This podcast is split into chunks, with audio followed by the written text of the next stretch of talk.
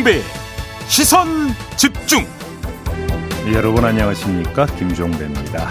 이 국민의힘이 어제 선거대책위원회를 공식 출범시켰습니다. 윤석열 후보는 그간의 당내 갈등을 의식한 듯 단합을 강조하며 문재인 정권 심판의 필요성을 역설했는데요. 민주당은 이 모습 어떻게 지켜봤을지 2부에서 선대위 정무실장을 맡고 있는 윤건영 의원에게 들어보겠습니다. 이번 주 저희 시선 집중은 특별한 대선 기획 하나를 선보입니다. 각 대선 후보를 옆에서 지켜본 분들에게 그 후보를 지지하는 이유를 직접 들어보는 시간인데요.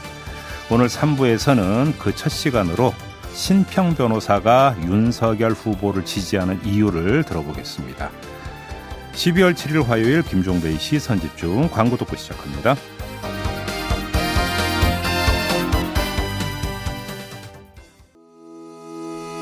시선 집중은 촌철님들의 다양한 목소리를 기다립니다. 짧은 건 50원, 긴 건 100원인 문자 메시지 샵 8001번, 스마트 라디오 미니와 유튜브 라이브로도 시선 집중과 함께 하실 수 있습니다. 믿고 듣는 진품 시사 김종배의 시선 집중.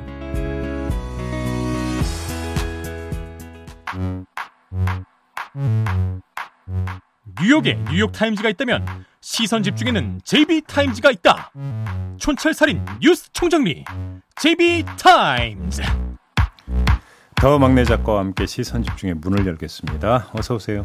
네, 안녕하세요. 더 막갑니다. 답하기 싫은 여자님이 절기상 오늘 대설이라는데 눈 대신 미세먼지가 심하다고 합니다. 음. 촌철님들, 종배님, 더마카님 건강 챙기세요라고 따뜻한 인사를 전해주셨습니다. 네, 겨울이 오니까 하늘이 뿌연 경우가 상당히 많아지고 있습니다. 네. 건강 관리 잘하시기 바라고요. 반면에 알렉산더 선님은 음. 꽤 단골로 제가 알고 있는데 네.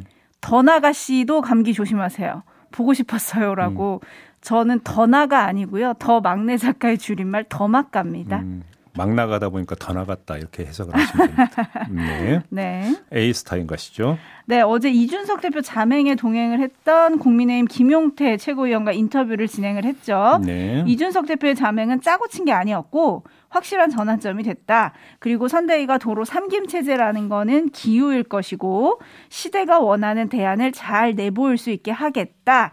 노재승 씨 등 청년들을 계속 영입을 할 거고 더 많은 분들이 모여서 역할을 해줄 거라고 생각한다. 이런 각오를 밝히기도 했습니다. 네. 그런데 어제 선대위 출범을 하고 나서 그 공동선대위원장을 맡았죠. 노재승 씨가 과거 SNS에 5.18 민주화 운동을 폭동으로 볼 수도 있다는 내용의 유튜브 영상을 공유를 한 것, 그리고 정규직 철폐, 실탄으로 시위 진압 등을 주장한 사실이 알려져서 지금 논란이 되고 있습니다. 네. 뭐 본인은 정규직 철폐 주장은 노동 유연성을 높이자는 주장을 위트 있게 표현한 거다. 뭐 이런 해명을 하기도 했던데요. 음. 민주당은 윤석열 후보의 망원과 닮았다면서 비판 논평을 내놓고 있습니다. 네. 영입된 청년 대표의 과거의 이런 글 어떻게 봐야 될까요? 5.18 민주화 운동을 폭동으로 볼 수 있다는 동영상 유튜브 영상을 공유한 거 하나만 갖고 이야기를 합시다. 비교 아. 기준이 있는데요. 네. 과거 자유한국당 시절이었나요? 5.18 광주 민주화 운동을 폄훼한 발언 등을 했던 세 명에 대한 징계가 있었던 적이 있습니다. 기억하십니까? 그렇죠. 이 네. 가운데 한 경우가 뭐였냐면 5.18은 폭동이다 이런 망언을 그러니까 늘어놓았던 강연회를 주최했다라는 이유였었습니다. 네. 그 사람이 직접 그런 발언을 했다라는 게 아니라 그러면 당의 그때 조치에 준해서 음흠. 노재승 씨의 공유 행위를 평가를 하면 무엇이 더 중요합니까? 판단 기준은 나오는 거 아니겠습니까? 네. 내가 주장한 게 아니라 그런 영상을 공유했다라고 하는 걸로 그냥 넘어갈 수 있는 성질일 것입니까? 그러면 자신은 그 발언하지 않고 다만 그런 강연회를 주최한 사람도 별로 문제가 없었겠네요. 그러면 그건 아니지 않습니까? 음. 공유를 하는 데에는 거기에도 의지가 담겨 있는 거 아니겠습니까? 네. 더 얘기 안 하겠습니다. 네. 네, 노재승 씨는 뭐 자기가 5.18 폭동이라고 한 게 아니고 그런 토론도 못하게 하는 분 위기에 대한 뭐 비판이었다 뭐 이런 취지의 해명을 하기도 했는데요. 어쨌든 2104님이 사과도 할 줄 모르는군요. 주군과 비슷합니다. 라고 꼬집어 주셨는데 국민의힘이 어떤 추가 조치를 내놓을지 조금 주목이 되고 있습니다.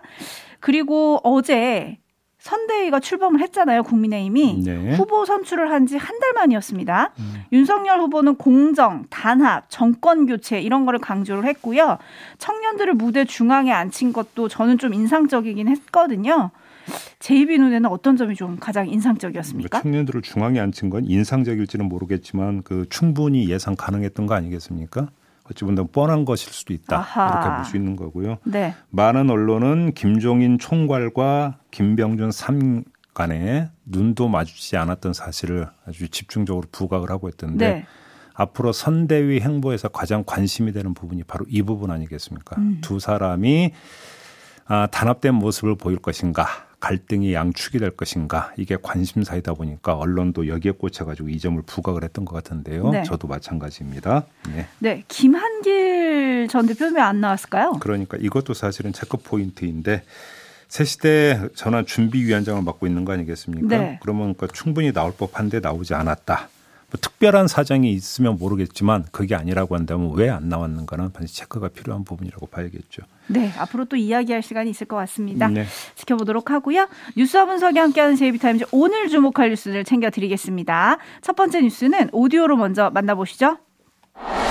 청년과 광주 지역민에 이어 세 번째로 열린 민주당 전국민 선대위의 참석자는 코로나로 피해 입은 자영업자들이었습니다. 분식집 사장부터 미용실 원장까지 방역 조치에 따른 피해와 지원이 부족한 정부에 대한 원망을 쏟아냈습니다. 저희는 계속 버티고 있는데 이제 대출도 안 나와요. 근데 버티고 있는 소상공인들한테는 아무런 혜택도 없고 작심한 듯 각종 도표를 준비한 이재명 후보는 정부의 현금성 지원이 GDP 대비 1.3%에 그쳐 다른 나라에 비해 턱없이 부족하다며 정말 답답하다고 각을 세웠습니다. 이거 정말 쥐꼬리입니다, 쥐꼬리. 예, 정부가 자기 책임을 다하지 않은 거죠. 국가가 부담해야 될 거를 결국 국민 개개인에게 부담시킨 겁니다. 네. 어제 소상공인과 함께하는 전국민 선대위 회의에서 나왔던 장면들인데요. 네. 음, 이재명 후보는 재정 수치 등을 어, 도표로 이렇게 정리를 해왔더라고요. 이걸 제시하면서 기재부를 향해서 도대체 왜 이러는 거지 이해가 안 간다. 또다시 공격을 했고요. 윤석열 후보를 향해서도 50조 지원 발언한 걸 환기시키면서 내년에 대통령 돼서 지원하려면 이번 예산에 편성해 놔야 한다. 협의에 나서달라 이렇게 요구를 했습니다. 음. 요 며칠 이런 이야기를 계속 반복하고 있는데요. 네. 왜 이러는지 한번 좀 분석을 해봅시다. 왜 이러는지. 네. 여기에는 판에 대한 인식과 요소에 대한 인식이 두 가지가 깔려 있는 것 같은데 먼저 판에 대한 인식이란 게 뭐냐면 오미크론까지 등장한 판 아니겠습니까? 그렇죠. 단계적 일상 회복이 중단이 된 상태입니다. 네. 이런 상태가 장기화되고 이에 따라 민생이 압박받는 상황을 염두에 둔 것으로 해석을 해야 될 것 같습니다. 이런 상황에 대선판 전체에 큰 영향을 미칠 수 있다라는 인식에 깔려 있는 것이죠. 음. 따라서 코로나 민생을 먼저 챙기는 모습을 보여줘야 한다고 보고 집중 네. 언급을 하고 있는 것으로 이해할 소지가 충분히 있죠. 여기에다가 특별한 요소가 하나가 있는데 바로 김종인 요인 이렇게 보면 될 것 같습니다. 음. 김종인 총괄이 합류한 상태에서 국민의힘 선대위가 발족을 하지 않았습니까? 그렇죠. 선대위의 첫 번째 정책이 코로나 대책일 가능성은 이젠 가능성이 아니라 현실로 나타나고 있죠. 어제도 이런 이야기가 이미 나왔습니다. 네, 네. 바로 이걸 대비해서 이재명 후보가 선제적 대응에 나섰다. 이렇게 볼 수 있는 거죠. 따라가면 안 되는 것이기 때문에요. 네. 그런 점에서 판을 읽고 기민하게 움직이는 것으로 평가할 수 있는데 문제는 그 다음인 것 같습니다. 이재명 후보는 집권 여당 후보입니다. 음. 그럼에도 화법을 보면 평론형에다가 호소형이 혼합되어 있습니다. 음. 왜 이러는지 쥐꼬리만 하다라고 하는 것은 평론형입니다. 그래서 이렇게 하자고 호소를 하고 있습니다. 기재부를 평하고 대책을 호소하는 것이죠. 그러니까 실행의 측면으로 한정해서 보면 전국민 재난지원금 카드 철회했죠. 내년 예산안 편성 과정에서 기재부 주도의 소상공인 지원 예산 편성을 수용을 했습니다.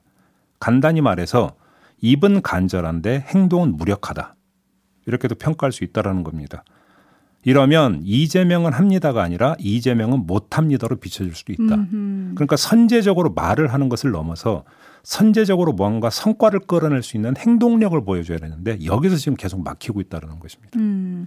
그러면 그 행동력은 결국은 당이 나서서 입법을 하라 뭐 이런 주문이신 그런 거겠죠. 건가요? 지금 뭐 다수의 언론 해석은 이재명 후보가 이런 이야기를 하는 것을 결국 정부 비판이고 네. 따라서 차별화 아니냐 이렇게들 분석을 하고 있는데요. 이재명 후보가 그렇게 차별화한다고 해서 그러면 아, 이재명 후보만 따로 떼어서 그러니까 특별하게 평가를 할 거냐? 그렇게 보기 힘든 거죠, 지금 상황이. 오히려 여기서 그러면 정부하고 다르게 이재명 후보가 민주당이라고 하는 힘을 그러니까 가지고 할 수 있는 것을 가시적으로 보여주는 게 어찌 본다면 더 중요하다. 음. 근데 지금 여기서 계속 막히고 있다라는 거죠. 이재명 네. 후보는. 과연 그런 상태에서 이렇게 입을 가지고 하는 어떤 그 호소만 가지고 어필할 수 있겠는가. 요거는 좀 다시 한번 따져봐야 될 거라고 봅니다.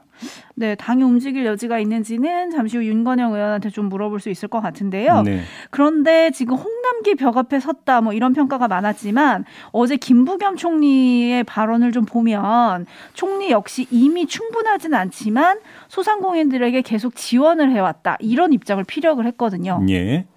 그러니까 그러면은 네, 어떻게 되는 건가요? 자 봅시다. 손실 보상제 도입을 두고 몇 달을 씨름을 해왔습니다. 그렇죠. 그러다가 결국은 그 입법이 이루어졌지만 그 입법이라고 하는 것도 상당히 큰 부족하다. 틀에서 입법이었죠. 네. 그래서 그러면 구체적인 집행 방안에 대해서는 또 정부에 일임을 한 거 아니겠습니까? 그래서 나온 게 뭡니까? 최저 10만 원 아니었습니까? 이거 갖고는 택도 없다라는 걸 세상이 다 아는데도 결국 정부에 맡기다 보니까 이렇게 결과가 나온 거잖아요. 네. 그렇게 된다면 손실보상법을 다시 손을 본다든지 그래서 정부의 지극히 소극적이고 미온적인 태도를 원천 봉쇄할 줄 법으로 강제할 수 있는 다른 방안을 찾아서 바로 입법으로 들어가든지 하는 이런 행동이 필요하다는 겁니다. 음흠. 그런데 결국은 정부한테 그 할 수 있는 여지를 다 부여해 놓고 왜 정부는 쥐꼬리만큼 주냐고 계속 호소, 그러니까 평론만 하고 호소한다고 해서 네. 정부가 바뀌겠느냐. 음흠. 정부라고는 결국 성적표 가지고 자꾸 모든 걸 거기에 두고 이제 바라보고 있는 곳이 정부인데. 네, 네. 호소가 안 될 거라는 이야기입니다. 그런 음. 점에서. 7764님이 이러다 홍남기 부총리가 윤석열 선대위원장이라는 소리가 나올 것 같습니다. 뭐 이런 의견을 보내주기도 하셨는데요. 어쨌든 윤석열 후보는 어제 1호 공약으로 코로나로 피해 받은 서민 경제 회복, 빈곤과의 전쟁을 언급하긴 했습니다. 네. 그래서 과연 이걸 누가 선점을 할 거냐, 뭐 요거는 또 하나의 관전 포인트가 됐습니다. 네. 어, JB타임스 다음 주목할 뉴스로 넘어가겠습니다. 오디오로 먼저 만나보시죠. 심상정 안철수 두 대선 후보의 회동은 여의도의 한 호텔에서 열렸습니다. 양당 체제를 극복하고 민생 정치, 미래 정치를 어, 복원하기 위해서 어, 할수 있는 여러 정책적인 협력을 하기로 했습니다. 이를 위해 두 후보는 대선과 총선은 물론 지방선거에서도 결선 투표제를 도입하자는 데 공감대를 이뤘다고 발표했습니다. 여기에 대장동과 고발사주 의혹에 대한 이른바 쌍특검을 도입해 대선 후보 등록 전까지 진실을 규명해야 한다고도 요구했습니다. 하지만 두 후보는 가장 관심이 집중됐던 단일화 움직임에 대해선 일단 선을 그었습니다. 몇 가지 현안에 대해서 서로 의견 교환을 했습니다. 어, 대선주제 예. 단일화 같은 얘기 나오고 있는데 아, 전혀 없습니다. 네. 지금 안철수 후보의 말에 몇 가지 현안에 대해서 논의를 했다고 하자는 거 아니겠습니까? 네. 그래서 이 끝이 무엇인가? 그래서 조금 전 뉴스 리포트에도 나온 것처럼 뭐 단일화, 언론은 이쪽에 관심을 두고 있는데요. 한번 좀 정리를 해봅시다. 네. 그 낯익은 풍경은 아니죠. 음흠. 심상정 후보와 안철수 후보가 만나서 현안을 논의한다. 낯익은 풍경은 아닌데 네. 왜 이런 지금 모습이 연출이 될까? 한마디로 정리하면 그건 기획성 프로모션이다. 기획성 프로모션? 예, 이렇게 정리를 해야 될 것 같은데요. 이번 대선판에 대한 일반적 분석을 보면 양 진영의 극한 대립 양상이 나타나고 있다는 거 아니겠습니까? 반면에 중간 지대는 아우르지 못한다. 음. 이런 게 일반적 분석입니다. 따라서 제3지대가 무주공산으로 남아있다는 이야기입니다. 문제는 제3 후보가 제3지대를 흡수하지도 대표하지도 못한다는 점입니다. 그러니까 제3지대의 공간은 넓어졌는데 제3 후보의 개인 경쟁력은 왜소해졌다. 이런 얘기가 되는 거죠. 네. 바로 이런 문제점 때문에 두 사람의 회동을 통해서 프로모션에 나선 것이다. 그러니까 아무개가 아니라 제3 후보의 가치와 관심을 끌어올리기 위한 연합 프로모션. 이렇게 이해를 하면 되는 것이죠. 음. 그러니까 이 넓어진 제3지대의 대표가 누구다라고 하는 데는 아직은 이루고 왜소하니까 둘이 연합해서 공동 지분을 일단 갖고 그런 상태에서 제3지대에 대한 어떤 그 각인 효과를 좀 더 올린 다음에 여기서 이 대표는 나다라고 하는 이제 그 각계약진으로 들어가려고 하는 것 음. 이렇게 이해를 해야 될 것 같은데요. 네. 언론은 자연스럽게 두 사람의 단일화 가능성에 관심을 보였지만 제가 볼 때 이건 실현되기 어려운 시나리오라고 봅니다. 네. 안철수 후보는 그동안 우향우를 해왔었고요. 심상정 후보는 대선을 앞두고 좌로 반클릭 이동을 하고 있습니다. 음. 두 사람의 교집합이 형성이 되지를 않고 있어요. 게다가 정치적 족보도 많이 다르지 않습니까? 그러니까 단일화 가능성이 그래서 희박하다고 보는데 단일화 가능성이 희박하다면 기획성 프로모션의 효과도 클 수가 없습니다. 다만 따로 체크해야 되는 건 하나가 있죠.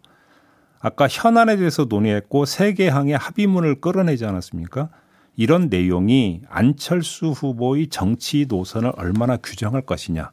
오히려 관심사는 여기에 둬야 될 것 같습니다. 음. 그거에 따라서 안철수 후보가 윤석열 후보 쪽으로 다가가는 것이 어느 정도로까지 그 견인력을 가질 것인가를 좌우하기 때문이겠죠. 어허. 이런 그 효과는 좀 미세하게 볼 부분은 있겠지만 두 사람이 전격적으로 단일화한다?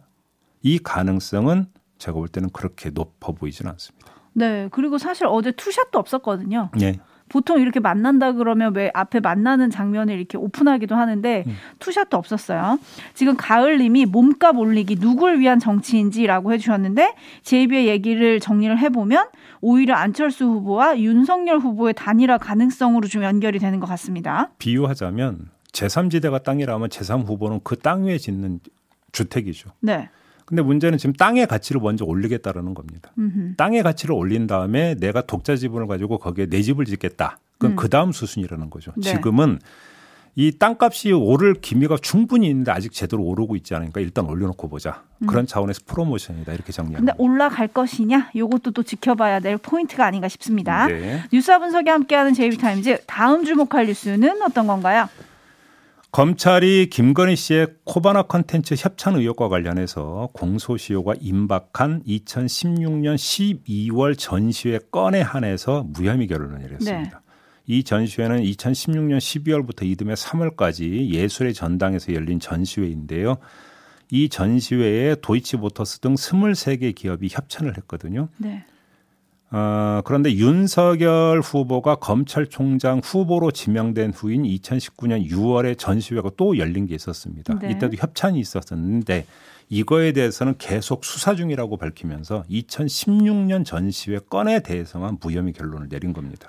네, 이런 결론 내, 나오자 야권에서는 뭐 애초 무리한 거짓 의혹이었다 이런 입장을 냈고요. 네. 반면에 여권에서는 수사하는 척 최소한의 액션도 안 했다. 선대의 출범식 날 선물 준 거 아니냐. 뭐 이런 비판이 나왔고 특히 추미애 전 법무부 장관 같은 경우는 검찰은 김건희 씨 신분 세탁업자냐 이렇게 맹 비난을 하기도 했거든요. 네. 이거 어떻게 봐야 될까요? 자, 검찰이 검토했던 법률은 청탁금지법이라고 합니다. 이 법률 위반이냐 아니냐 이걸 봤다고 하는데요. 네. 검찰은 윤석열 후보가 2016년 당시 박영수 특검 수사팀장으로 파견됐을 때 이 시점을 보면서 협찬 회사와의 직무 관련성을 인정할 증거가 없어서 무혐의 처분했다 이렇게 밝혔거든요. 음. 자, 그러면 지금 계속 수사 중이라고 하는 2019 2019년 6월의 전시회에 청탁금지법 위반이냐 아니냐라고 하는 검찰의 검토 내용을 한번 대입을 해봅시다. 그러면 증, 뭐 2019년 6월 전시회에 대해서는 직무 관련성이 어떻게 될까요?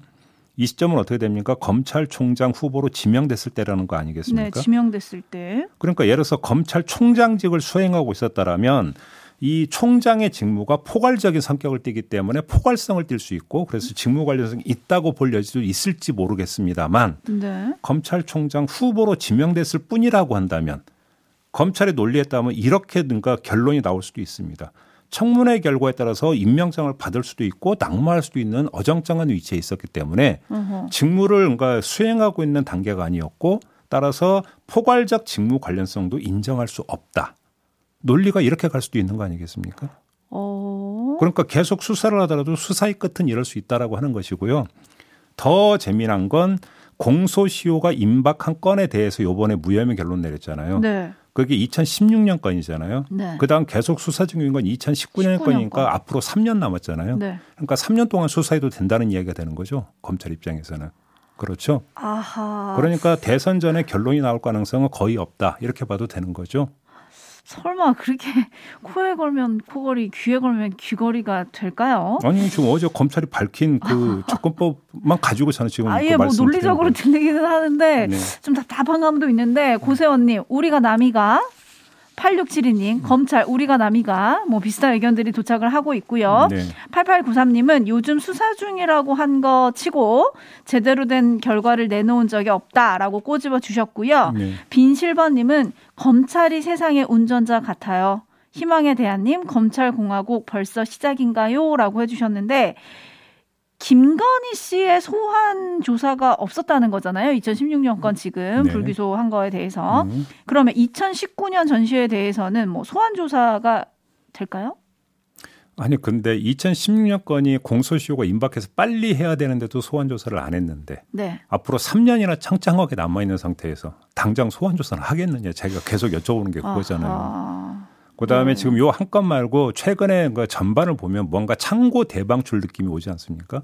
네. 대장동 수사도 이른바 사인방에 대해서 기소 이루어진 다음에 곽상도 전 의원 영장 청구했다가 기각당한 다음에 그 다음에 강간무소식, 음. 고발 사주권도 비슷하고 네. 어떤 경우는 자의로, 어떤 경우는 타의에 의해서 사실상 수사가 거의 마무리되거나 정지되는 느낌이 계속 나오고 있지 않습니까? 음. 요 건도 코바나 컨텐츠 협정건도 그런 맥락에서 놓고 본다면 비슷하다 흐름이. 음. 빵꾸쟁이님이 정말 상식적이지 못하다라고 꼬집어 주셨고 7674님은 더마까 도이치모터스도 안 되는데 이게 되겠습니까? 라고 저를 혼내주셨는데요. 네. 그래도 혹시 모르는 거 아니겠습니다. 뭐 여튼 이건 네. 좀 지켜보도록 하고요. 근데 김건희 씨가 언제 등판할지가 또 초미의 관심인데 어제 기자들이 물어보니까 윤석열 후보가 집에 가서 물어보겠다라고 했거든요. 그럼 오늘 오늘 입장 나오겠네요. 그러면. 아하, 네, 그걸 여쭤보려고 그랬어요. 네. 답을 들었을까요? 기다려 보죠. 알겠습니다. 기다려 보겠습니다. 네. 수고하셨습니다. 고맙습니다.